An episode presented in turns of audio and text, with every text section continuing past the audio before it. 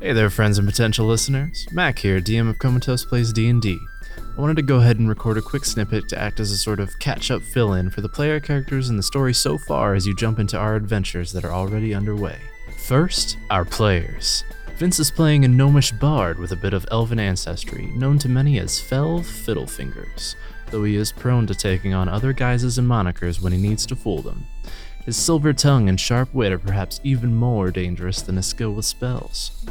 Christine is playing a half elven sorceress named Regina Revan. Her past is mysterious to most, including her. She claims to have come from an organization in the Shadowfell known as the Citadel of Whispers, though she believes she was plucked from another life on the prime material plane as a child and seeks answers for what she lost. Tim is playing a dragonborn paladin cleric multiclass named Jariah. A former slave, freed by his master Magni Bronzebeard after saving the dwarf's life from beasts discovered in the mines on his plantation, Jariah seeks to gain more knowledge and power from Bahamut, the Platinum Dragon, who is largely considered to be a myth of the enslaved Dragonborn in the Sunwell Dominion, but who granted Jariah his abilities and seems to have marked him to be destined for more. Emma is playing Gilvin Stouthammer, a barbarian and a lesser cousin of the prominent dwarven Stouthammer clan in Ethelos.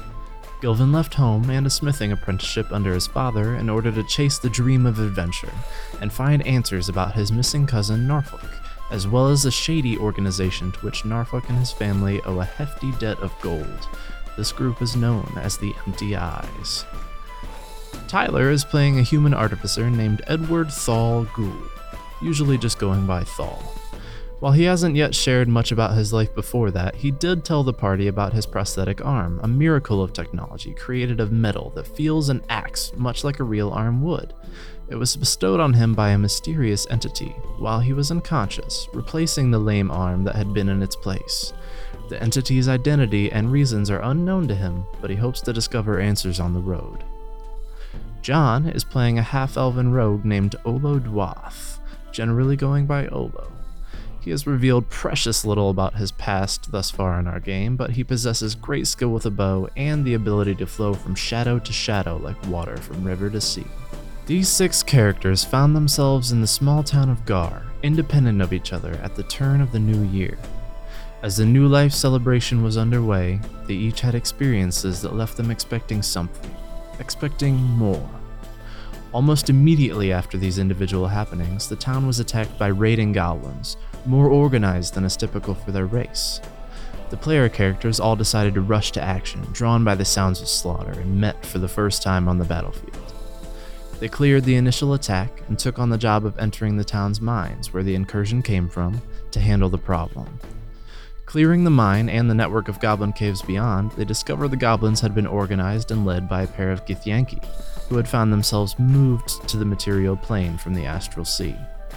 Finishing that work, as well as clearing a troublesome clutch of owlbears preventing work at a local logging camp, the group gained the good graces of Consul Amethyst Minuntiva, a sort of governor for the Sunwell Dominion in the town of Gar.